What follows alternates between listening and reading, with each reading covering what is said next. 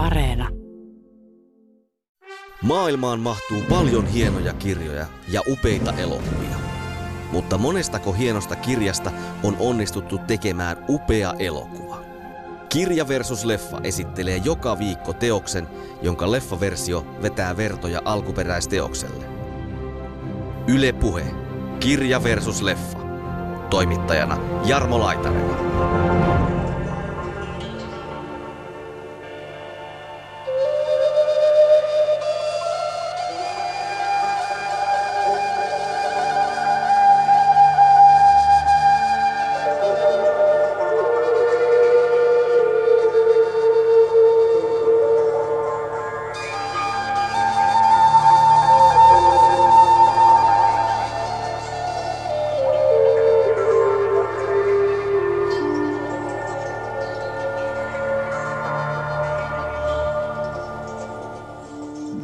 Menee elämän läpi haavoittuen, jotkut kestää sen, mutta se on matka, joka tehdään. On se järjestäytynyt piikkilangoilla kurin vedetty maisema ja ympäristössä ihmisillä on tiukat roolit. Kun sä menet sitten tavallaan tänne vyöhykkeelle, niin yhtäkkiä heidän niin kuin se rooli siinä yhteiskunnassa katoaa. Tuokaa kaikkea säihkyviä ja rockmusiikkivinyylilevyjä ja kaikkea uusia. Sukkahousuja. Sukkahousuja ja uutta konjakkia sieltä Ranskasta, mutta ei se, ei se teidän elämää paranna. Et Ihan noin kuin se niin kuin tämmöistä irrationaalisuutta, mutta jotain sellaista on niin kuin tukahdutettu ehkä meidän olemisessamme, mikä taas tämä vyöhyke voisi avata ja elokuvanakin voisi katsojat saada ajattelemaan. ironiaa, että hänen rakentama visio äh, vyöhykkeestä sit toteutui mm. vuonna 1986. Siis Geoff Dyer on kirjoittanut kirjan niin kuin tästä sta- hänen kokemuksesta Stalkerista. Ja Mm. Siis hän tulee melkein siihen lopputulokseen, että niin kuin vaikka kuinka paljon hän katsoo, niin tämä ei niin kuin vaan tyhjä. Nyt meillä ihmiskunnalla on oma hirvittävä alue, vyöhyke. Pitäisikö mennä käymään, mutta älkää nyt... Käydäänhän siellä. Käydään Mm. siellä, mutta älkää nyt menkö, te kuolette sinne. Vaikuttaisi siltä, että hän on niin kuin kokenut tämmöisen sanansaatteen tehtävän, että hän on kokenut jotain semmoista, mitä hän haluaisi, että muutkin kokisivat.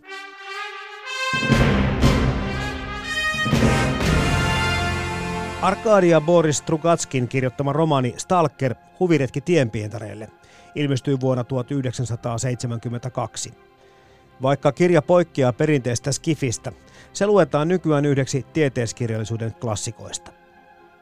Andrei Tarkovskin elokuvasovitus vuodelta 1979 poikkeaa taas kirjasta melkoisesti, mutta on noussut leffaklassikon asemaan omin avuin.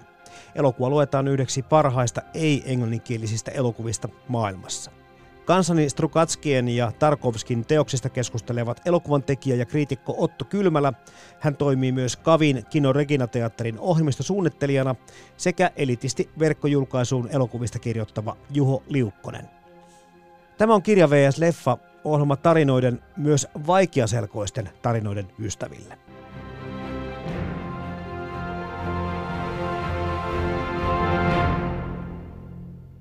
Tämä Stalker tieteisromaani sijoittuu siis kanadalaiseen Mormontin kaupunkiin ja tämä Mormont on yksi viidestä paikasta maapallolla, jossa ilmeisesti jonkun sortin alienit ovat vierailleet. Ja näiltä vyöhykkeitä löytyy erikoisia ja arvokkaita artefakteja, mutta siellä on myös vaarallista, koska paikkapaikoin vyöhykkeillä eivät pädekään tuntemamme luonnonlait. Tässä on ehkä lähtöasetelma tähän keskusteluun ja tähän kahteen teokseen, kun puhutaan. Arkadia Boris Strugatskin Stalker Huviretki tienpiintareille kirjasta ennen kuin mennään leffaan. Mikä se on se tunne eka kerran, kun Stalker-kirjaa pitää kädessä? Mikä se on? Siis siinä on vähän sille ikävästi, että mulle se on kuitenkin tämä Stalker ja Stalker-maailma ja kaikki on tullut Tarkoskin kautta haltuun, niin se on ollut vähän epäotollinen tilanne ehkä kirjailijoiden kannalta, kun he olivat tässä niin kuin sopassa niin kuin ensimmäisenä työntäneet lusikkansa siihen aiheeseen. Mutta oikeastaan niin kuin yllättävää on kuitenkin, miten paljon se poikkeaa se kirja sitten mm-hmm. loppujen lopuksi elokuvasta, että tässä puhutaan ihan täysin erilaisista teoksista, joskin äh, tässä vanhassa 80-luvulla tulleessa suomalaisessa painoksessa vähän hämää se, että siitä puhutaan hirveän lennokkaana kertomuksena tai tämmöisenä toiminnan täytteisenä jopa seikkailukertomuksena. Mu- Se on kyllä kaikkea muuta, että siinä kyllä sitten kun siihen perehtyy, niin huomaa, että joutuu aika paljon kiinnittämään huomiota nyansseihin ja siihen, miten niukasti ja hienovaraisesti kerrotaan, mitä siellä Kanadassa vyöhykkeen vierellä oikein tapahtuu ja millä tavalla, minkälaisia valtasuhteita stalkereiden ja, ja sitten toisaalta myös niin kuin byrokratian rattaissa toimivien henkilöiden niin kuin välille rakentuu. sinänsä toi viihdyttävyys tavallaan on siellä kyllä aika läsnä, että mulle tulee mieleen niin kuin dekkari, että siis semmoinen eksistentialistinen dekkari, että verrattuna Tarkovski-versioon tietenkin, joka on paljon viipyilevämpää ja kuvailevampaa ja filosofisempaa, niin tässä tuli paljon enemmän mieleen Dashiell Hammettit ja Raymond Chandlerit tällaiset niin kuin, myös niin kuin huonolla tavalla. Että mä mietin lukiessa, että tässä oli niin kuin semmoista niin kuin huonoa dialogia, aika paljon kliseitä jotenkin, niin tota, se ehkä tulee nyt tällä hetkellä päällimmäisenä mieleen. Mutta siinä oli paljon hienoakin myös, mitä ei ole elokuvassa. Mä niin. oikeastaan tuohon Juhon vielä otan sitten kiinni, koska mulle jäi sama kuva vähän siitä, että se oli tosi paljon aukkokohtia. Jätetään tosi paljon kertomatta, että sitten puhutaan vasta rivien välissä tai muista tyhjistä kohdista, niin ei liikaa selitellä, mutta tällä lukukerralla huomasin taas, että tykkäsin siitä, että sai niin luehtia itse sitä tarinaa eteenpäin. Kyllä. Joo, siis mä sit tässä, tämä rakenne oli ehkä niin paras mun mielestä tässä kirjassa, että se hyppii, hyppii eteenpäin. Et siinä oli muutamia semmoisia juttuja, jotka ärsytti, että niin kuin ensimmäinen luku loppuu semmoiseen, että, mit, että mitä me nyt teemme. Sellaiseen, että voisi kuvitella, että kesäteatterin lavalle tulee joku ta- talonmiehen vaimo, että no mitäs nytten tapahtuu? Semmoista pä- turhanpäiväistä päivittelyä, että, että lukija on koukutettu mukamas. Mutta sitten loppua kohden siis, että hypitään eteenpäin ajassa ja sitten se Stalkerin ja muiden hahmojen se tavallaan se elämän kehitys tulee siinä just niiden aukkojen kautta, että ollaan vankilassa ja sitten sieltä päästään ulos. Niin tota, se oli ehkä se kiehtovaa siinä. Niin siinä on omituinen ehkä niin pohjavira, jos ottaa huomioon, ja tämä ei ollut itse asiassa nyt mun oma ajatus, mä muistin mistä mä sen niin bongasin, mutta se on ihan totta siitä kirjasta, että tota, kun puhutaan tämmöisestä äh, science fiction teoksessa, jossa otetaan melko faktana, tai ainakin jotenkin itse koin, että se on ihan selvää, että että jos mitään ihmiskunta ei tiedä muuta, niin ainakin joku siellä on käynyt, joku ma- muukalainen, maapallon ulkopuolinen taho. Jotenkin mun mielestä leffassa tämä jää niin kuin enemmän epäselväksi, mutta kirjoittaa se aika annettuna. Niin siitä ei kerrota oikeastaan mitään, mikä on niin kuin semmoinen tämmöiselle invaasio science fictionin peilatessa niin kuin aika hassu lähtökohta. Että oikeastaan se, sen sijaan, että kuvataan kamala ja rumia avaruusolioita, jotka tulee vie meiltä kaiken, että se vaan dumppaa roskansa meille ja ei pidä ihmiskuntaa minkään arvosena ja kulkee muualle ja ihmiskunta saa jäädä itse niin kuin miettimään, että mitä, mitä sitä kaiken kanssa nyt pitäisi oikeastaan tehdä. Ja, ja jotenkin sitten se eksistentiaalisten ahdinko tai tai jollain tavalla se vyöhyke alkaa toimia peilinä oikeastaan siitä, että ehkä ihmiskunta itsessä on niin kuin itsensä suurin vihollinen. Mun mielestä se on joku tämmöinen käänne. Tämä ei nyt ihan täysin mun oma ajattelu, mutta tämä ehkä jotenkin siihen se rupesi kulkeutumaan ja jotenkin huvittamaan myös, koska tämmöiset maailmojen sodat taas toimii niin täysin erilaisella logiikalla. Leffoissa nyt ihan jossain maailmansota Independence Day, siinä vielä mennään ihan samalla tämmöisellä hirveän patriottisella nostatuksella, että ulkoavaruudesta tulee jotain mötiköitä ja ihmiskunta on pulassa ja presidentti pelastaa päivää. Sekin vielä. Вообще-то, я должен сказать, существуем мы для того, чтобы... Сделайте любезность, но оставьте вы меня в покое. Hmm. Mutta taas toisaalta niin just ehkä tämä tässä kiinnostikin, koska kun mietitään tämmöistä, lukee vaikka eka kertaa tätä kirjaa, niin miettii perinteistä skifiä vaikka.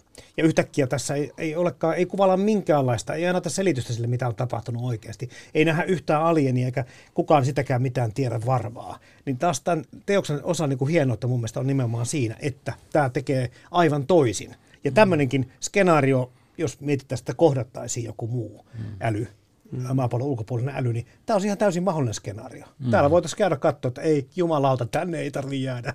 Ja taas jatkaa matkaa ja roskat vaan jäisi. Et ei yhtään niin kuin mahdotonta tämän niin kuin koko genren sisällä. Mm. Mm.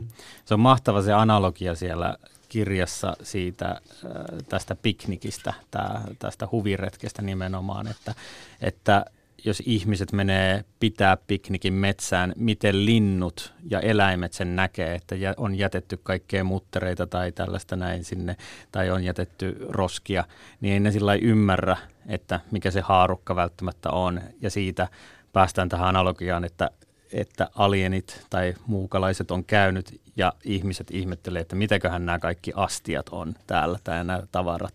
Että siis se ihmisen tiedon rajallisuus on niin kuin eläimen asteella mm. tässä ja se on, niin kuin, se on ehkä niin kuin mielenkiintoisinta. Ja jonkinnäköinen avuttomuus ja jollain tavalla kuitenkin siitä tulee melkein tämmöinen omituinen kultti koko tästä vi- näistä vyöhykkeistä, jota palvotaan jonain mystisenä asiana, vaikka oikeastaan ei edes tiedetä, mitä niistä palvotaan. Ja niistä tulee, kuten taisit kienen lähetystä sanoa, vähän tämmöinen kraalimaalien kaltainen metsästys, että yritetään löytyä joku suuri opetus tästä. Ja se jää vähän niin kuin auki jopa loppua kohti, että mikä se lunastus sitten on, vai onko edes mitään lunastusta koskaan saanut, vai onko tämä niin sanotusti, kertooko tämä kaikki nämä uhraukset, mitä tämän suuren ää, totuuden löytämiseksi yritetään ää, saada, niin se jollain tavalla koituu ehkä niin kuin ihmiskunnalle itselleen niin kuin todella kalliiksi. Toi oli hauska toi, mikä Otto heitti tuossa äh, kiiltäviä haarikoita kenties. Ihan samalla tavalla harakathan niitä sitten varmaan pesänsä kantavat, kun ne kiiltää. Ja tässä romaanissa mm, ihmiset mm. haalii näitä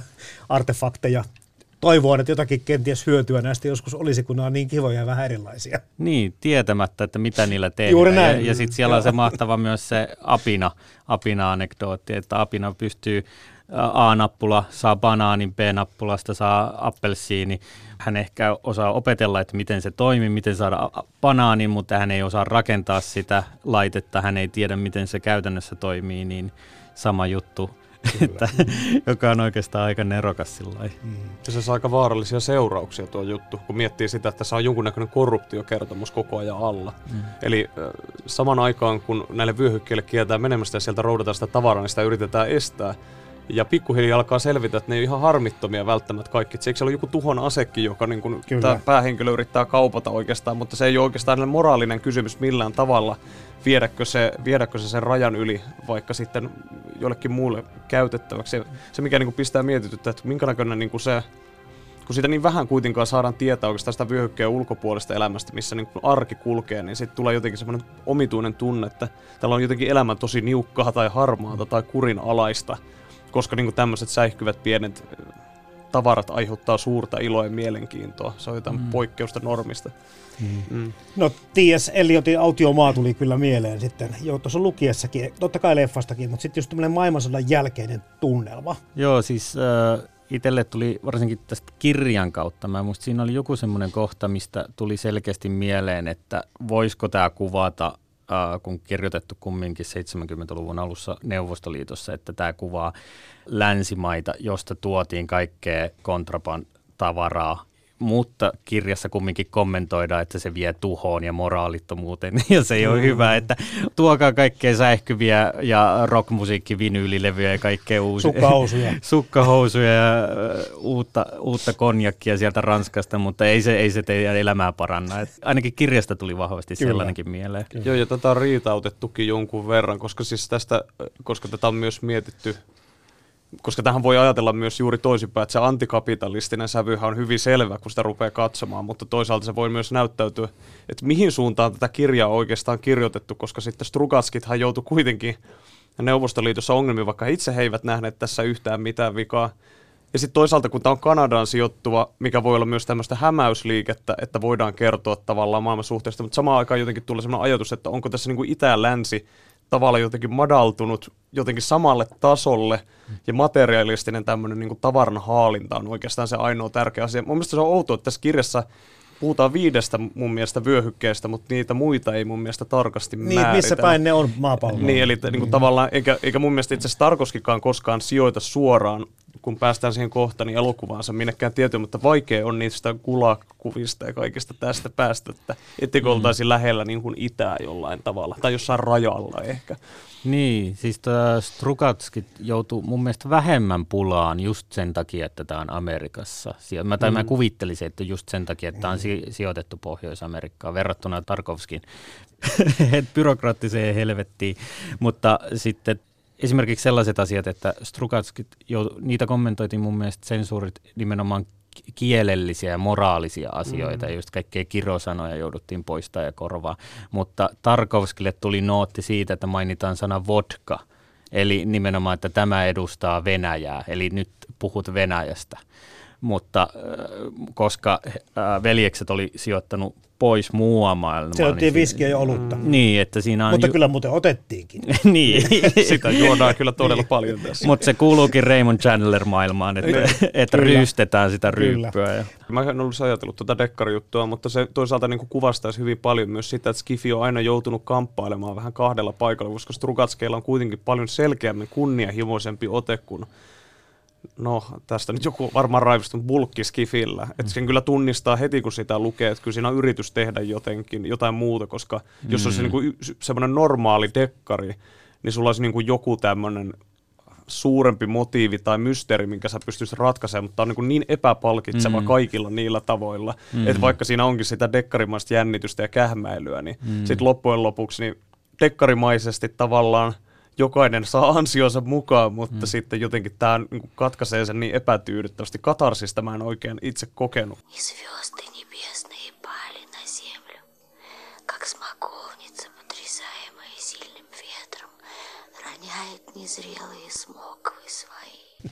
No mitä sitten, tehtiinkö 40 vuotta sitten millaista elokuvahistoriaa, kun saatiin Tarkovskin Stalker teattereihin?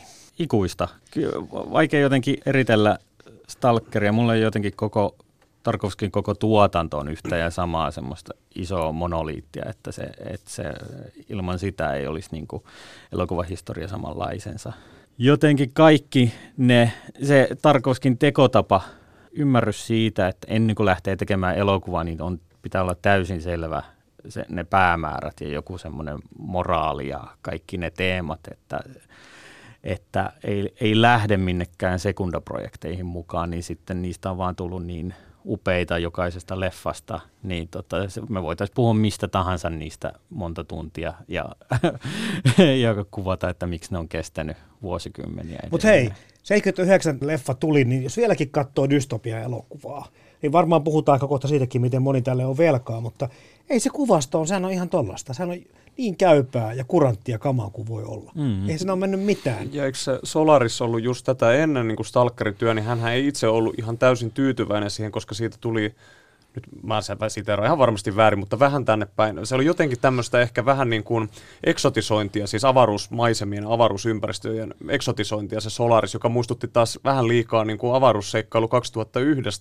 jossa taas niin kuin eksotisoidaan oikein urakalla avaruusaluksia ja, ja ihastellaan niin kuin ihmisten saavutuksia, mutta kun sitten Tarkoskin mun mielestä on enemmän psykologiasta ja ihmisen psyykkeestä ja olemassaolosta, tämmöistä eksistentialistisista kysymyksistä niin kuin ihmisen, ihmismielen sisä, sisäsyntyisesti, niin se- mitä se tarkastelee maailmaa, niin se on niin kuin hänelle paljon kiinnostavampi asia.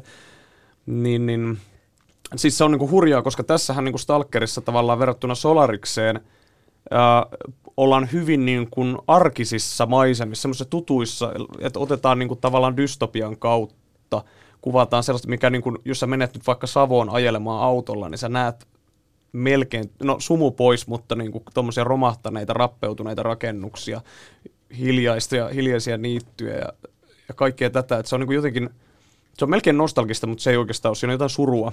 Mä en, mä en, mä en keksi yhtään toista leffaa, missä mä olisin nähnyt sen näin niin kuin jotenkin kiteytetysti ton tommosen joutomaa-ajattelun ennen, mutta kyllä se, se on jotain mun mielestä semmoista, mikä on kyllä sitten siirtynyt moneen muuhun alitajuisesti tai tarkoituksella.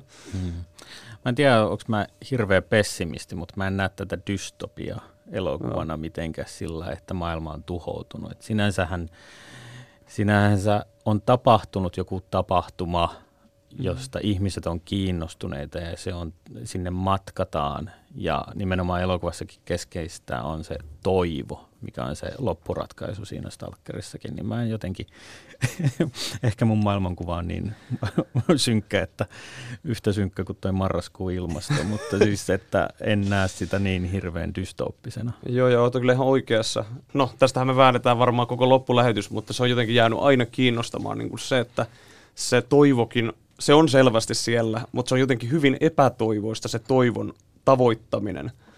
Ja se, että, niin kuin, että sä rehellisesti jotenkin löydät sen uskon, koska tämä päähenkilö Stalker, hän haluaisi jakaa jotenkin. Vaikuttaisi siltä, että hän on niin kuin, kokenut tämmöisen sanansaatteen tehtävät, hän on kokenut jotain semmoista, mitä hän haluaisi, että muutkin kokisivat, jotka tämmöinen professori ja kirjailija, jotka on tämmöisessä materialistisessa maailmassa. ja heillä on niin kuin auktoriteetti, he nauttivat ilmeisesti yhteisön arvostustakin, mitä tämä Stalker-hahmona ei nauti yhtään. Mm. Hänellä on tämmöinen epätoivoinen tehtävä, häntä vähän niin kuin mietitään houkkana, mutta on siinä jotain lohdulistakin, mm. että jos tämän tilanteen pystyy hyväksymään ja jollain tavalla pystyy luopumaan tietyistä asioista, koska Stalkeri jossain semmoisessa paikassa ja tilassa, johon pitää mennä, että sun pitää olla tasa-arvoinen kaikkien kanssa, niin sä ehkä löydät jonkun tämmöisen uskon, niin kuin mm. siihen zonaan, vyöhykkeeseen. Ilman sitä uskoa, sä et, ei se siellä välttämättä vyöhykkeellä yhtään mitään, eli sä usko siihen tai, taianomaiseen voimaan. Miten tämä Otto Kylmälä ja Juho Liukkonen, niin tämä yksi psykologisointi ja yksi suuntaus siinä, että kun mennään vyöhykkeelle, niin mennäänkin ihmisen pään sisään. Kyllä se on ihan validi yksi oma tulkintansa, että tämä on just niin lavea elokuva ja monimerkityksellinen, että siihen, siitä voi ammentaa jokainen näitä, niin kuin puhuttiin kirjastakin eri tulkintoja. Että Tarkovski itse näki se, että vyöhyke ei edusta muuta kuin vyöhykettä. Se ei ole sillä, että mitään erikoinen metafora tai symboli, vaan tota, analogia, vaan se kuvastaa elämää, että jotkut menee elämän läpi haavoittuen, jotkut kestää sen, mutta se on matka, joka tehdään ja ei siinä sen kummempaa. Ja kyllähän se psykologisointi sieltä löytyy sieltä elokuvastakin, koska se toteuttaa ne syvimmät toiveet. Kyllä, ja pelätään, kyllä. että mitä se, että niin. ei haluta, ei haluta loppujen lopuksi mennä sinne huoneeseen, koska pelätään, että se tunnistaa ne pimeimmät ja salaisimmat toiveet. Niin on se siinä mielessä aika kurantti. Ведь ничего не осталось у людей на земле больше. Это ведь единственное, единственное место, куда можно прийти, если надеяться больше не на что. Niin se jotenkin tuntuu loogiselta, että, että se on niin Stalker on opas, joka psykologi tai psykiatri, joka auttaa muita tunkeutumaan sinne omaan mieleensä. Että se teki, mm. toimii niin, sitten vielä sitä, että mitä sillä voi tapahtua. No siellä vyöhykkeellä tai sitten siellä oman pään sisällä, niin sä voit seota omiinkin ajatuksiisi ja, ja sä voit jopa kuolla. Tai sä voit löytää sisältäsi jotakin tosi arvokasta. Niin, ja mä mietin, siis, ja tämä nyt ei liity elokuvaan mitenkään, mutta jotenkin soi, ennen kuin sä pyysit tänne jakso, tai sovittiin, että tehdään tämä jakso, niin mä olin just kuunnellut uudestaan semmoisen Perttu Häkkisen jakso, jossa puhuttiin esoteerista maantieteestä ja periferiaterapiasta. Usko, no siis se oli vaan jotenkin kiinnostavaa, kun se oli Marko Leppänen ää, vieraana, joka on tämän esoteerisen maantieteen koulun perustaja. Hän puhuu siis nimenomaan periferiasta tällaisena semmoisena niin kuin paikkana, joka on itse asiassa jolla, siellä on jotain oleellista ja tärkeää maantieteellisesti ihmisille, kun se on hylätty, kun siis keskuksissa, kaupunkikeskuksissa kaikki niin kuin kulkee tiettyä määränpäätä kohti, niin tavallaan tämmöisessä periferisissä ympäristössä, jos silläkin uhlat sitä häntä väärin, niin siellä on jotenkin vapaampaa, siellä näkyy jotenkin tavallaan, se muistuttaa niin kuin tavallaan entisistä temppeleistä, ladot on romahtunut ja siitä myös, miten ihminen on jollain tavalla epäonnistunut. Tässä leffassa on kanssa oudosti, Stalkerissa on se järjestäytynyt piikkilangoilla kurin vedetty maisema ja ympäristö, jossa ihmisellä on tiukat roolit, olet kirjailija, olet hylkiö tai olet professori, ja kun sä menet sitten tavallaan tänne vyöhykkeelle, niin yhtäkkiä heidän niin kuin se rooli siinä yhteiskunnassa katoaa, ja tavallaan siellä jotenkin se ruvetaan keskustelemaan niistä asioista, mitkä on todella tärkeitä ja, tai mikä on edes ylipäätänsä olennaista. Ja jotenkin samaan aikaan siinä on joku semmoinen omituinen haikeus tai suru myös jotenkin menetettyä kohta. Mä en tiedä, no niin hirveän alitajuisia, kun sä niin kuin sanoit, niin ei ne ole niin symbolisia. Esimerkiksi kun sä kulit siellä, näytetään kuvia ää, vyöhykkeestä, siellä on tankkeja, niin en mä tiedä mihin ne liittyy. Ne voi liittyä historiaan, mutta ei mun tarvikkaan edes välttämättä paikantaa sitä tiettyyn asiaan. Mun se näyttää vaan jotenkin tämmöisen tasa-arvoisemman tilan, missä ehkä tämmöiselle perinteiselle ylen katsomiselle ei ehkä löydy sijaa tai tämmöiselle moraalisoinnille, vaan ruvetaan puhumaan siitä, että miksi me olemme täällä. Pysähdytään miettimään, että mikä tämä meidän rooli täällä maan päällä on. En tiedä.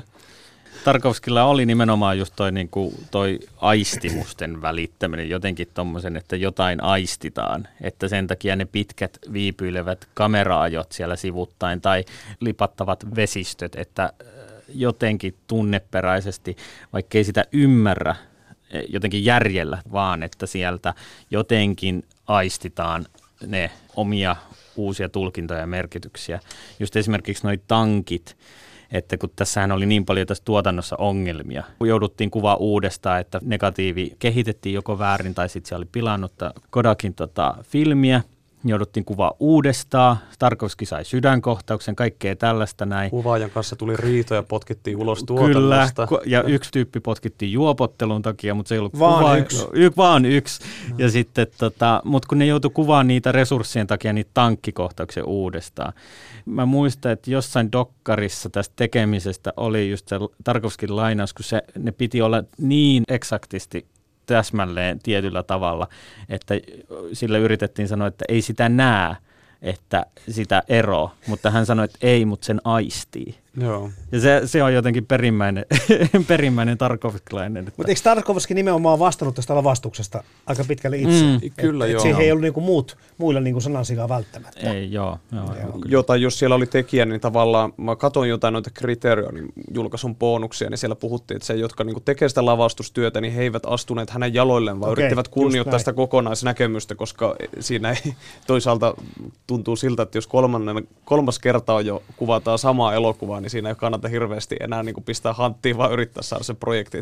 Tämä Stalkerhan oli, niin kuin Otto tuossa kertoi, niin tekijöille äärimmäisen raskas ja kai myös semmoinen vähän ilmestyskirjaan vertautuva niin kuin elokuva, joka katastrofeista huolimatta saatiin pakettiin, niin tuli hieno elokuva. Mutta väistämättä tulee se ajatus, ja varmaan ne, jotka olisivat hengissä vielä kertomassa tästä elokuvasta, niin myöntäisi, että on se vaikuttanut varmaan se elokuvan tekemiseen ja myös siihen sisältöönkin vähintään alitajuisella tavalla. Mä en tiedä sitten, niin kun huhutaan, että Stalkerin hahmo oli alun perin, olisi ollut ajateltu enemmän tämmöiseksi ryöväeksi, mutta tässä se on kadonnut ihan täysin ja hän kunnioittaa tässä elokuvassa melkein pyhänä paikkana tätä vyöhykettä. Mm, Kun nämä vieraat tulevat hänen mukanaan, niin hän kieltää, että älkää niin kuin koskeko, vaan teidän pitää kunnioittaa. Ja antaa niin kuin todella niin kuin tiukkoja ohjeita, että jos te niin kuin ette tottele, niin teille voi käydä todella huonosti. Mikä on tietysti tosi paradoksaalista, koska niin kuin katsojalle tai katsojasta riippuen joko uskoo Stalkeria tai sitten niin kuin huomaa, että hän dominoi sitä tilannetta ja ää, psyykkaa heitä siihen tilanteeseen uskomaan, että täällä vyöhykkeellä saattaisi olla jotain. Вот и лето прошло, словно и не бывало. На пригреве тепло, только этого мало. Mua kiinnostaa nyt tämä kuvaus. Miettikää nyt Stalkerinkin hahmoa. Hänellä on vaimo, lapsi, kaikesta päätellen hän rakastaa niitä, mutta se elämä kuitenkin siellä vyöhykkeen ulkopuolella, normaali kotiolot, kuvataan sen ruskean ankean suodattimen läpi. Ja värit tulee vasta elokuvan, kun Stalker pääsee kavereiden vyöhykkeelle. Niin, eli ihmemaa Ots. Niin. Joo, tämä on Joo, Liisa joo, ihmemaassa. joo. Joo, joo mä I, ihan samaa. sama, että sehän on, mun mielestä pe- molemmat on peräti sepiaa, että se ei ole niinku mustavalkoinen, vaan se on semmoinen ruskea. kyllä. Että niinku, ja se on jännä, että sitten molemmissa on, tää, ei uskoisi, että ihmemaa Os voisi olla niinku selkein vaikute, mutta se on niinku aika lailla. Mutta se, mikä on mielenkiintoista sit, äh, tässä Stalkerissa, tässä värinkäytössä, että siinähän tulee sitten, kun ne palaa takas, Joo. niin tulee ne, aina kun nähdään se Tytär. tytär, se marakatti, niin tota, sitten tota, tulee ne värit. Että tavallaan se vyöhykkeen maagisuus, kun tulee niistä väreistä. Niin eikä kuva. hänen, vai oliko ne hänen toiveensa, mitkä alkoi toteutua sitten siellä lopussa? Niin, tai siis ainakin siis voisi sa- no tämä on taas siitä Mm, tulkinnan varasta niin, asiaa, aivan. koska, koska niin kuin ainakin se on selvää, että niin kuin tämä tytär on jonkunnäköinen todiste jostain vyöhykkeestä, koska mm. mä aina itse asiassa olin muistanut tähän saakka, että sekoittanut sen elokuvan loppukohtauksen alkuun, kun siinä nähdään se muki, kun hän nukkuu sängyssä. Mun mielestä, mä en muista nyt, oliko se tytär kanssa siinä sängyssä. Oli. On, on. Okei, mutta sehän on sepiänä. Mutta sitten kun hän on käynyt siellä, tehneet sen reissun, niin sitten joka kerta, kun tytär tulee ruutuun, niin se leikkaantuu just näihin väreihin, mikä on tosi kiinnostavaa. Ja lopussahan, jos alussa me kuullaan junan ääniä ja muki liikkuu pöydälle, niin lopussa kyllä juna tulee paljon paljon myöhemmin. Se on ihan selvää telekinesia, mitä se Marakatti tekee siinä pöydällä. Siinä ei ole sekaantumista. Mä oon aina muistanut sen niin, että se ei ole ihan selvää siellä loppukohtauksessa. Mutta nyt kun mä katsoin sitä elokuvaa, niin mä ihan hämmetyin. No, tää on ihan nyt selvää, että jos et nyt usko, niin sitten tässä tää taika on mennyt ihan pilalle tässä elokuvassa.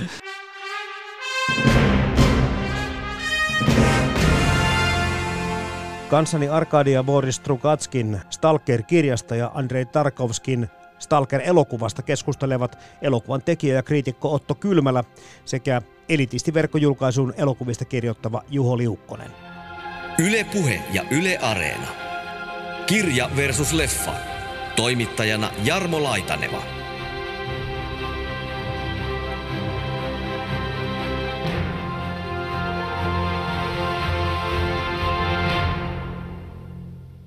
Mitä sanotte Juho Liukkonen ja Otto Kylmälä Edward Artemjevin musiikista, Se on tota, kiinnostavaa, koska siis siinähän on aika vähän musiikkia noin loppujen lopuksi. mutta elokuvassa. äärettömän tehokasta. On, on, ja siis ilmeisesti tämä Artemievin, ö, siis siinä on tasan, hän teki siihen paljon musiikkia, mutta itse asiassa niin kuin varsinaista musiikkia on tämä johtoteema, joka soi tämän elokuvan läpi. Ja tämä on niin kuin itse asiassa, tämäkin katson nyt sieltä um, näistä bonuksista, niin siinähän oli siis hirveä taistelu, koska tässä oli tarkoitus, Tarkoskilla toive, että pitäisi saada musiikkia, joka on niin kuin jollain tavalla etäisesti tuttua ja jossa niin sanotusti kuuluu sekä länsimaisen ja itämaisen musiikin tämmöiset traditiot, mutta jo sillä tavalla, että ne eivät ikinä kohtaa. Ja se jotenkin sitten ratkaistiin niin kuin käyttämällä niin kuin syntetisaattoreita ja erikoisefektejä sillä tavalla, että ne, ja improvisointiin tämmöistä itämaista niin kuin, ä, ä, kansanmusiikkia sillä tavalla, että tota, siihen tulee joku tämmöinen omituinen särö. Siinähän kulkee niin kuin kaksi niin kuin tavallaan ääntä koko ajan niin kuin jotenkin jännästi päällekkäin.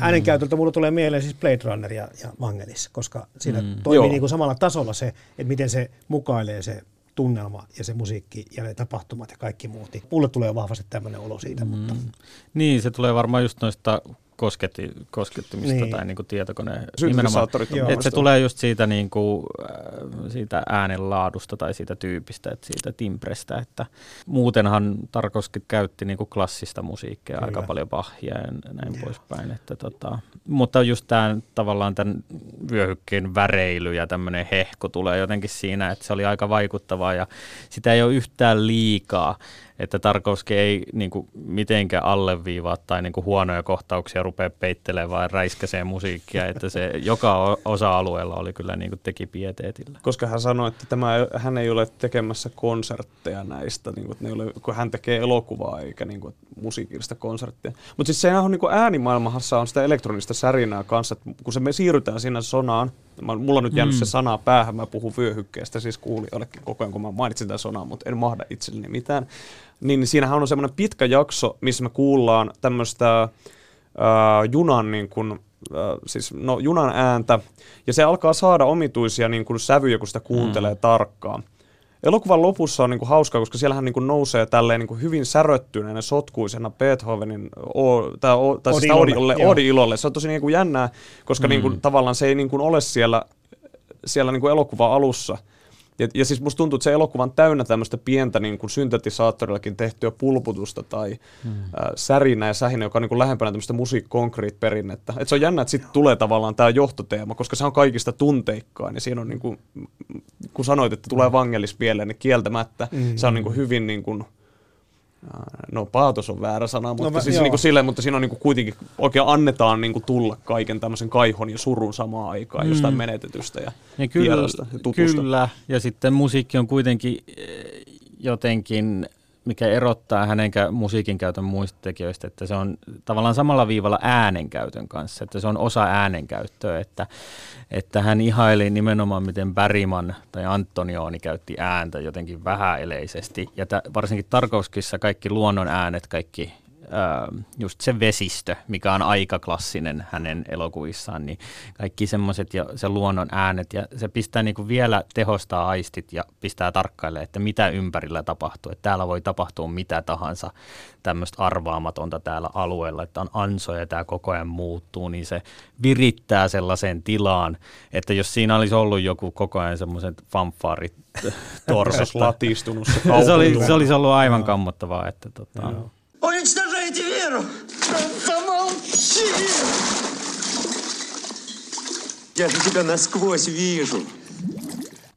Vieläkö te, Otto Kylmälä ja Juha, Juha Liukkonen, muistatte ne ensimmäiset kokemukset tämän, näiden teosten parissa? Milloin, ja sä kerroit tuossa äsken, Otto heitteli sen kirjan seinään, mutta, mutta tota, jos, jos vielä käydään vähän läpi siitä, että minkälaisia juttuja, minkälaisia tunteita herätti sekä kirja että elokuva. Stalkerin mä näin eka kertaa VHSltä ja mä nukahdin kesken kaiken tota, mä kotikaupungissa, niin katsoin sitä. Et ollut otollisessa iässä vielä. Ei kun, siis se oli siis ihan älyttömän vaikuttava se elokuva, mutta itse asiassa se ei haitanut se nukahtaminen kesken se elokuva yhtään mitään, koska se oli siellä keskellä elokuvaa. Mä jossain vaiheessa havahdun, me ei ollut vielä lähelläkään oltu loppua, mutta se matka, musta tuntuu, että mä, se on jossain siinä välissä, kun tulee tämä, kun se on jaettu se leffa kahteen osaan, niin mä oon nukahtanut jossain siinä välissä.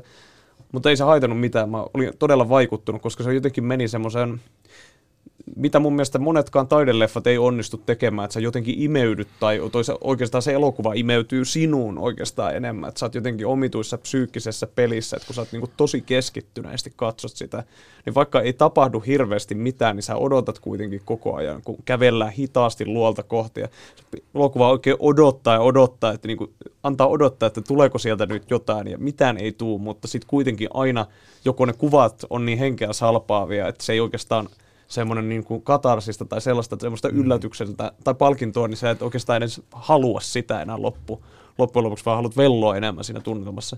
Et se oli jopa niin kuin videokasetilla todella hieno, mutta kyllähän se sitten, kun sen näki myöhemmin kankaalta, niin sittenhän se jotenkin vahvistui vaan, että nyt, nyt ollaan niin kuin isoja juttuja ääressä niin kuin kirjasta, kirjan ensikosketuksesta jo mm. kerroinkin, mutta sitten elokuva on ahminut varmaan aivan liian nuorena, niin kuin todella monissa kirjoissa ja elokuvissa tapana on, että käydään läpi sitä kaanonia ja varsinkin Tarkovskia, kun niin lyhyt, pieni filmografia, niin on mahdollista nähdä kaikki, niin on katsonut kaikki sieltä myös sen Höyry, Jyrä ja Viulu, se lyhyt elokuva, niin senkin katsonut ilman tekstejä joskus silloin lukioaikana, että, ja oli aivan vaikuttava.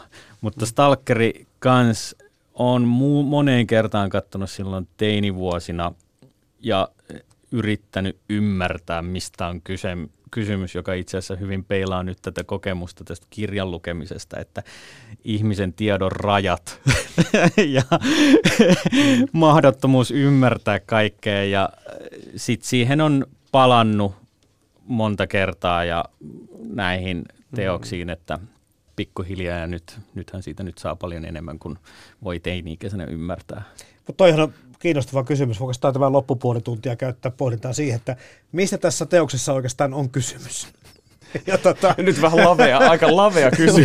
mutta, mutta tätä kautta me päästään teosten teemoihin ja, ja päästään mm. ajatuksiin ja huomioihin, koska no, tämä on varmaan yksi niistä elokuvista, mitä todella on tulkittu ja selitetty aika paljon. Joo. Ja, ja tässäkin on muutama tulkinta jo vähän niin yritetty tehdä, mutta se, että onhan tämä aikamoinen hermokimppu vähän niin kuin kaikkia inhimillisiä piirteitä ja tunteita ja ajatuksia, mitä voi olla. Joo, siis, mm.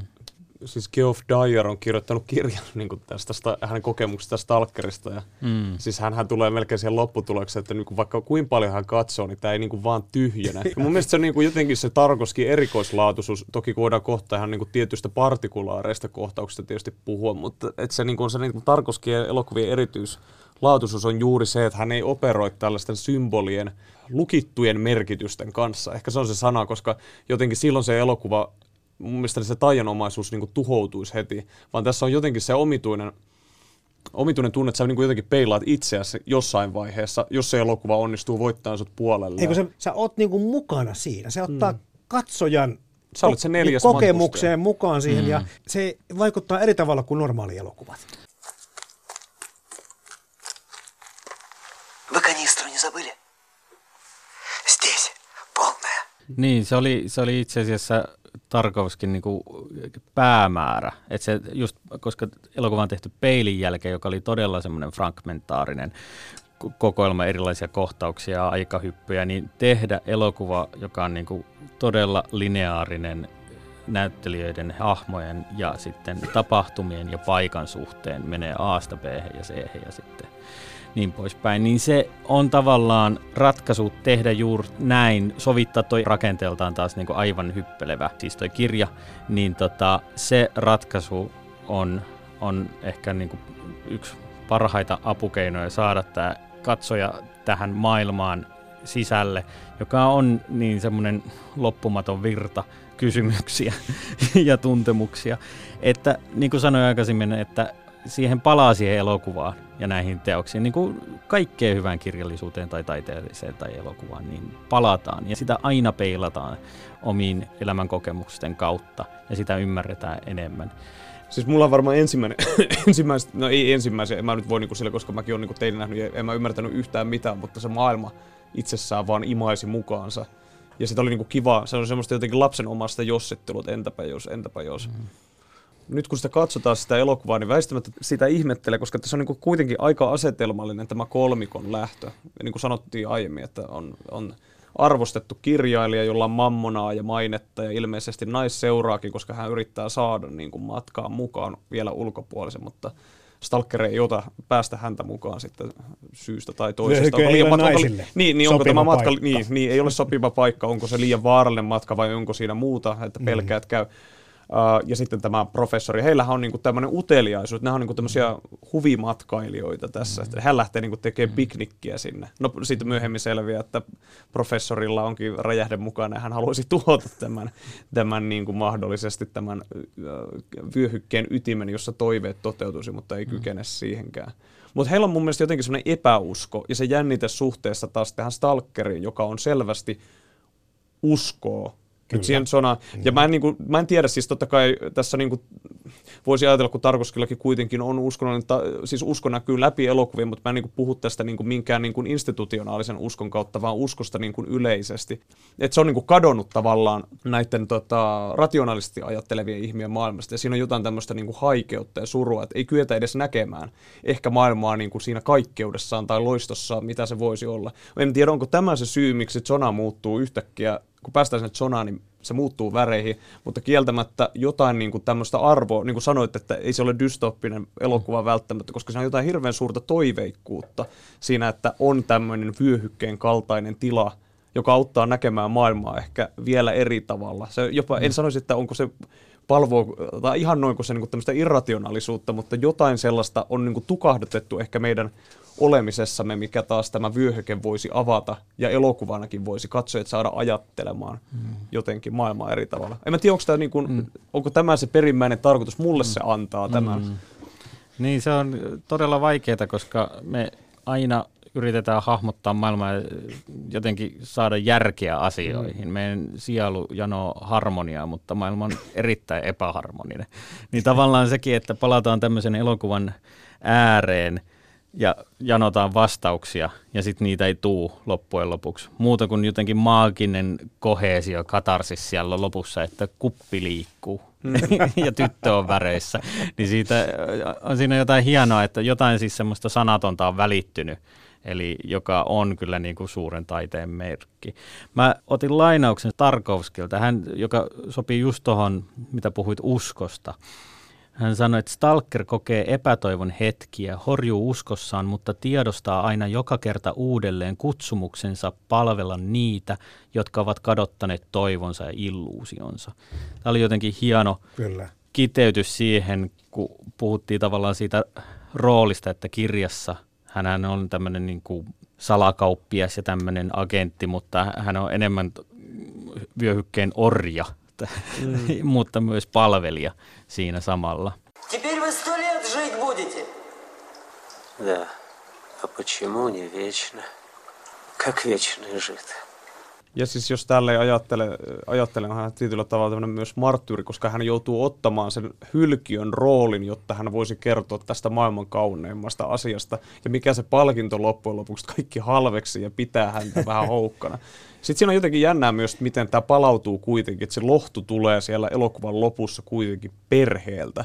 Hän palaa sinne kotiin ja sitten se joku nyt, totta kai se vähän niin kuin se näyttää nykysilmin vähän kuin hassulta, mutta vaimo tulee ja niin kuin auttaa häntä. Ja sittenhän se vaimohan muistaakseni saa viimeiset sanat vielä tässä, mm. jos hän kertoo, että, että hän tiesi mihin hän lähti, tä, kun hän niin kuin otti Talkkarin puolisokseen, mutta että niistä niin kuin ikävistä puolista huolimatta hän ei jollain tavalla oliko se näin, että ei kadu sitä asiaa tai mitään, mitä tästä on seurannut. Mä en muista, mm. miten se oli. Mulla on jotenkin sellainen hämärä muistikuva, että hän niin kuin kuitenkin jollain tavalla oikeut puolustaa tämän tota, tämä koko niin kuin Stalkerin toiminnan, vaikka siinä käydään koko ajan keskustelut, että sinähän lupasit, että et ikinä Niin alussa hän on aika sinne. skeptinen tähän toimintaan. Mutta Kyllä, mutta tulee, joo, joo. Joo, se on tosi erikoinen vaan, että se palaa tähän perheyksikköön sit oudosti kuitenkin leffan lopussa. Toi Kraalin maljan etsintä, niin kuin tuossa tuli jo alussa mainittuakin, nämä kolme herraa, jotka vyöhykkeelle menevät, siis opas, tiedemies ja kirjailija, jollakin tavalla vähän tämmöiseksi temppeliritareiksi sitten mieltää aika helposti, koska lähdetään tämmöistä unelmien toteutusta hakemaan. Ja tuo lopun, ihan lopun kohtaus, missä tämä kirjailija kyselee sitä ikuisen elämän perään ja, ja Stalkerhan sanoo, että eikö sata vuotta ole ihan hyvä. Niin, ikuinenkin elämä olisi vielä parempi. Viittaa tähän Kraalinmalliaan tosi vahvasti. Mutta sitten tosiaan tämänkin luin jonkun kriitikon kynästä, en muista yhtään tarkemmin lähdettä, mutta netistä löytyy. Eli tässä niin kuin, tämä uskonnollisuus tässä oppaan roolissa, samaten sitten tämä professori hakee tämmöisen niin kuin tiedon inhimillisen tiedon rajoja ja taas kirjailija taas ehkä inspiraation rajoja. Eli, eli tätä elämän mielekkyyttä ja näitä tiedon rajoja pohditaan just uskonnon, tieteen ja sivistyksen näkökulmasta. Niin eikö se melkein olekin sit siinä meidän suurimmat saavutukset, jos niitä semmoisiksi niin. nykyisiä voidaan kutsua. Ja onko se nyt tässä vai voitaisiko me vielä pistää paremmaksi? Niin, siis kaikkihan näitä ajaa se jollain tavalla se tyytymättömyyskin myös siihen, että ei pääse eteenpäin. Mutta sitten se on se, ehkä se vyöhykkeen niin kuin, no minun mielestä se vyöhykkeen julmuus, että ehkä se on siinä, mutta mitä me voidaan sillä tehdä. Tämä on niin semmoinen ikuinen, minusta aina niin kuin vähän miettinyt tätä, että, että ihminen kokee tämmöistä kauheata ahdinkoa ja, ja sitten myös niin kuin pelkoja niin kuin sitä niin kuin tuntematonta kohti. Että, että siis tämähän on niin kuin, koko eläminenhän on tämmöistä kierkegaardilaisen hyppyn niin elämästä. Pitää ottaa niitä uskon hyppyjä, niin kuin, että pystyy kulkemaan eteenpäin tai sitten muutut pessimistiksi ja kyyniseksi ja vetäydyt ja haaveilet siitä, että saat niin kuin mestarit kirjallisuutta tehtyä ja saat mainittaa maailman. Kun siis on niin kuin jännää, että jotenkin varsinkin sillä kirjailijalla tuntuu olevan semmoinen agenda koko ajan tässä hänen työssään, että hän haluaa sitä mainetta, että se ei oikein ole selviä, että mikä se hänen niin kuin ansiot siinä kirjallisuudessa mm. varsinaisesti on. Ja mm. sitten myös heillä on jotenkin tämmöistä tosi pikkumaista riitaa, että kumpi, sitten kun he eivät halveksu tämä tiedemies tai kirjailija stalkeria, niin sitten he riitelevät keskenään, että kumpaa stalker itse asiassa suosii enemmän. Eli ne on jotenkin tosi pikkumaisia hahmoja. Ja tavallaan voi nähdä myös, että stalkerin on pikkasen niin kuin uskossaan houkka, koska hän niin kuin ajattelee ja kuvittelee, että hän saa taivuteltua ihmisiä taaksensa, mutta melko hyvää duunia hän tekee, kun mäkin uskon, katson sitä leffaa, että jotain täällä tapahtuu. Varmaan siinä, kun unen rajamailla lukee kirjaa, joka herättää ajatuksia, niin tuli mieleen tämä Samuel Beckettin Huomenna hän tulee, jossa kodota odotellaan, niin tämä kodot sitten, God voisi olla se Jumala ja kuten tämä ihminen tekevä huonekin, sillä on tämmöinen kyky, että se voisi olla vähän niin kuin tämmöinen jumaluus, ja molempia odotetaan tapahtuvaksi tai tulevaksi, että jotakin niin kuin olisi. Niin, ei se ollenkaan kaukaa haettu ole, että tässä on tämmöistä pekketimäistä äh, mustaa huumoria mukana, että koska niin sanottua tarinallista loppuratkaisua ei tule niin kuin no ei. yleensä. Ja itse asiassa se, mitä kuvailin, että miksi Tarkovski halusi tehdä nimenomaan tämmöisen lineaarisen, niin hän oli lukenut Beckettiä ja hän oli Moloi-kirjan nimenomaan sitä kautta rakentanut, että hän haluaisi nimenomaan tämmöisen niin kuin seurata muutamaa henkilöä ja se, että Beckett ei ole ollenkaan kaukaa haettu.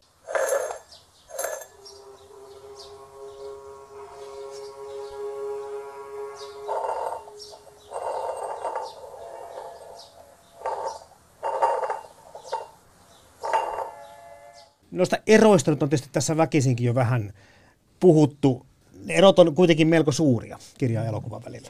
Ehdottomasti, että siis molemmissa on, on kyllä niin kuin hienouksia, että itse totta kai jotenkin tunnen, että elokuva on, puhuttelee paremmin itseäni ja se on ehkä parempi kokonaisteos, mutta kirjallakin on paljon hyviä ansioita. Elokuva on sellainen niin kuin oppikirja esimerkki, että miten tulee sovittaa kirjallisuutta, Joo. että valitaan sieltä jotain siellä on kumminkin, että se ei ole vain niin yksi luku tai yksi matka siitä kirjasta, vaan otetaan niitä informaatioita ja pientä tota, henkilöhahmojen taustatarinaa otetaan kirjasta ja annetaan sitten hahmoille elokuvaan, että ne on siellä painolastina ja näyttelijän työn apuna.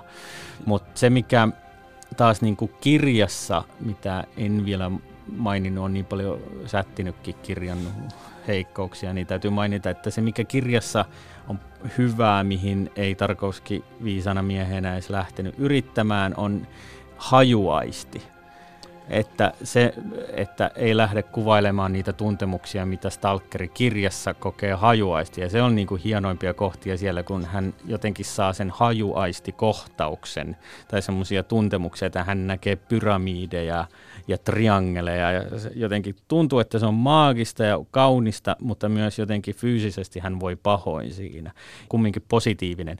Ja se muistuttaa häntä siitä vyöhykkeestä. Ja sitten kun hänellä on hajuaisti herkkänä ja hän menee hissiin, sinne talohissiin ja siellä on parisilaisia äh, hajuvesiä ja hienhajua ja kaikkea ällöttäviä naapureita, niin sitten se vaan korostuu se ero siinä ja se tehdään nimenomaan hajuaistin kautta, mitä elokuvassa nyt ei voitaisi Mikä sitten korvautuu elokuvassa taas tietyllä tavalla äänien kautta, koska sitten kirja ei niihin puutu. Mutta just tuo, mitä sanot, siis tämä, mä olen samaa mieltä, että siis, että siis adaptaationa Niin näin niitä niin minun mielestä pitääkin tehdä. Siis mun jotenkin aina vähän vaivaa, kun on käyty sitä riitelyä siitä, että mua ärsyttää aina, kun mä katson elokuvaa ja ne on aivan täysin samanlaisia. Ai, että sulla on niin pohjateos tästä, sä teet tämän niin nyt silleen tylysti sanottuna Wikipedia-artikkeliksi tavallaan niin dramaturgisoit ne tärkeimmät kohdat ja yrität rysäyttää sen kasaan.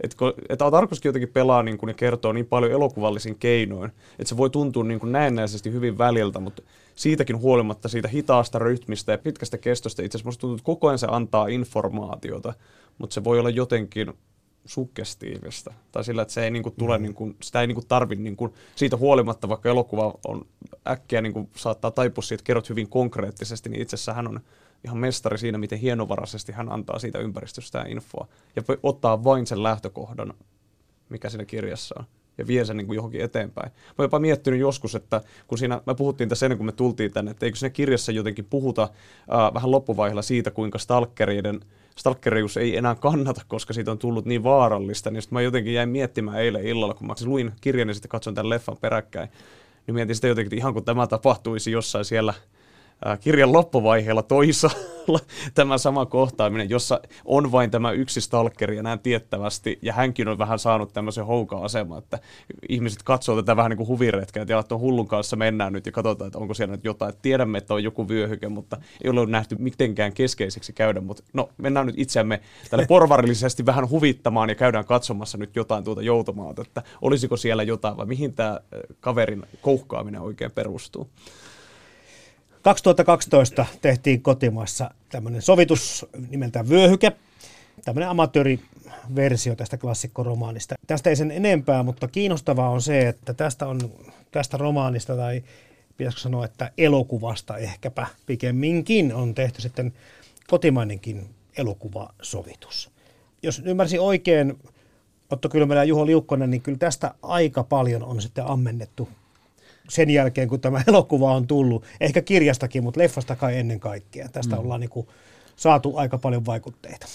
Ehdottomasti, että Tarkovski on varmaan jotenkin sellaisia tekijöitä, joista otetaan eniten vaikutteita, että Bergman ja Fellini, että tällaiset, joilla on todella tunnistettava tyyli, niin on antaneet sekä yksittäisiä elokuviin että monille tekijöille huo, huonoja imitaatioita ja halpoja kopioita, mutta myös onnistumisia. Että esimerkiksi viime vuonna äh, ranskalainen Claire Denis, hän teki tämän High Life, joka on Joo. omalla tavallaan aivan mahtava äh, Tarkovskimainen skifi.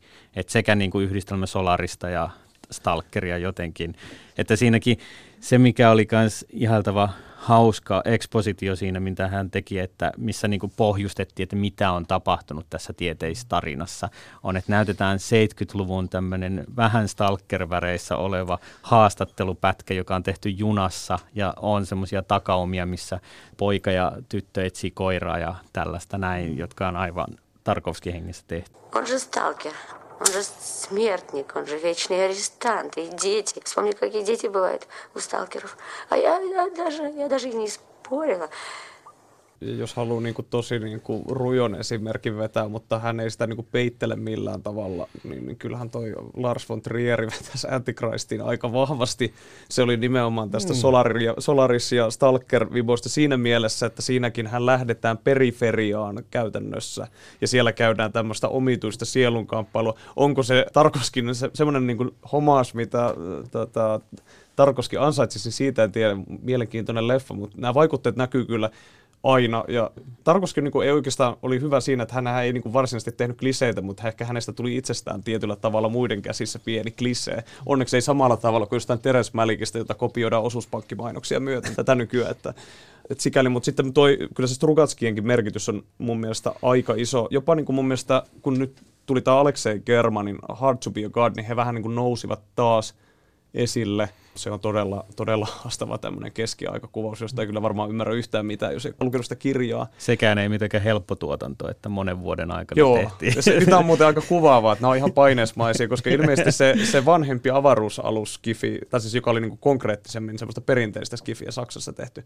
niin sekin oli ilmeisesti tuotantona pikkasen haastava. Mä en tiedä, miten tämä Suomessa tehty, tämmöinen TV-elokuva, niin Strukatseista, niin mä en tiedä, miten sen kanssa on käynyt. Todennäköisesti vähän helpompi tuotanto, mutta sitä mä en ole nähnyt ollenkaan, niin mä uskallan kommentoida siitä enempää. Mutta sillä on kuitenkin Uh, videopelejä myöten ja siis vähän joka puolelle, niin kyllä tämä Strugatskien vaikutus näkyy. Ja, ja mä luulen, että jopa niin tämä Stalker-termi on niin kuin jollain tavalla, uh, musta tuntuu, että sana on jollain tavalla tässä niin kuin joutomaa matkailussa – ja mm, siinä yhteydessä niin se on, niin kuin saanut, se on tavallaan heil, heiltä, niin kuin, jos ei heiltä peräisin, niin he ovat vahvistaneet sitä, että tähän se niin kuin assosioituu. Mm. Eli kyllä siellä on niin kuin, molemmilla teoksilla on kyllä suuri merkitys, mutta visuaalisesti varsinkin kyllä Tarkovskin mm. teos ehdottomasti niin jättänyt jälkensä vähän joka puolelle. Niin ja itsekin tulin ennen kaikkea puhumaan tänne HBOn Chernobyl-sarjasta. No niin. että, että siis Tarkovski kuoli samana vuonna, kun Chernobyl räjähti. Että tota, siinä on jotain semmoista niin kuin ikävää kosmis, kosmista ironiaa, että hänen rakentama visio vyöhykkeestä sit toteutui mm. vuonna 1986. 1986. Ja tässä sarjassa on monta sellaista kohtaa, että kun ensimmäisessä osassa muistaakseni, että kun tapahtuu se ikävä onnettomuus ja miehet ovat siellä ydinreaktorin syvyyksissä ja siellä on keltaista valoa ja sataa vettä ja raunioiden keskellä ja toinen mies on ihan toivottomassa asemassa ja toinen antaa tupakan ja sitten ne katsovat ylös korkeuksiin, niin siinä on aivan semmoinen Tarkovskimainen stalker-hetki. Mm että tota, nykyään Tarkovski on aivan valtavirtaa ja voittaa emmyjä. Ja. Kyllä, ja siis voi, niin kuin voi ajatella Tsernobyliakin, koska siinä oli kertomus siitä, miten ihmiskunta on luonut tällaisen hirviön, jota he eivät pysty hallitsemaan ja yrittävät tajuta, että miten he tällaisen, tällaisessa tilanteessa pystyvät enää olemaan edes. Niin mm. Tässä on vähän jotain samanlaista sinänsä, kun miettii Strugatskia, että heillä on tämmöinen mm kaoottinen niin kuin jäte nyt käsillä ja ei oikein tiedä, miten tästä elämä jatkuu. Tämä tästä eteenpäin. Hauskaa, koska se Stalker-peli, joka perustuu, tai on itse asiassa varastanut, he eivät kreditoineet käsittääkseni Strugatskia alun perin, niin sehän perustuu, tai se sijoittuu Tchernobyliin, ja siellä ammutaan mutanttihirviöitä. Mm. Mä en ole pelannut sitä peliä, katoin vaan tuossa eilen, että jaha, että kyllä nämä jotenkin assosioituu, että Stalker ehkä ennokoi tämän Tchernobylin. Mutta sekin, sekin tässä, että nyt meillä ihmiskunnalla on oma hirvittävä alue, vyöhyke, Kyllä. johon tavallaan niin kuin jotkut kokee, monet kokee veto, että pitäisikö mennä käymään, mutta älkää nyt... Käydään siellä. Käydään mm. siellä, mutta älkää nyt menkö, että kuolette sinne. Että siinä on vähän sama kuin Stalkerissa itsessään siinä elokuvassakin, että mennään sinne, mutta ne viime hetkellä, ne on niin kuin aivan siis vertauskuvallisesti painamassa liipasinta, mutta sitten ei ne meekkä sinne huoneeseen, mm. että tämä on hullua hommaa, että ne ei tiedä mitä seurauksia tulee. Niin, nyt meillä on semmoinen konkreettinen, kammottava esimerkki siitä. Niin tavallaan se, se on onko se elokuva ollut sitten ennustus? niin, kyllä. Niin, kyllä näin sitä voisi ajatella.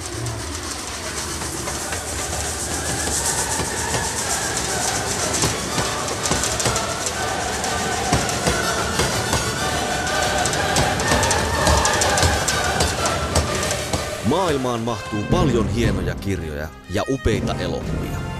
Mutta monestako hienosta kirjasta on onnistuttu tekemään upea elokuva? Kirja versus leffa esittelee joka viikko teoksen, jonka leffaversio vetää vertoja alkuperäisteokselle. Yle Puhe. Kirja versus leffa. Toimittajana Jarmo Laitaneva.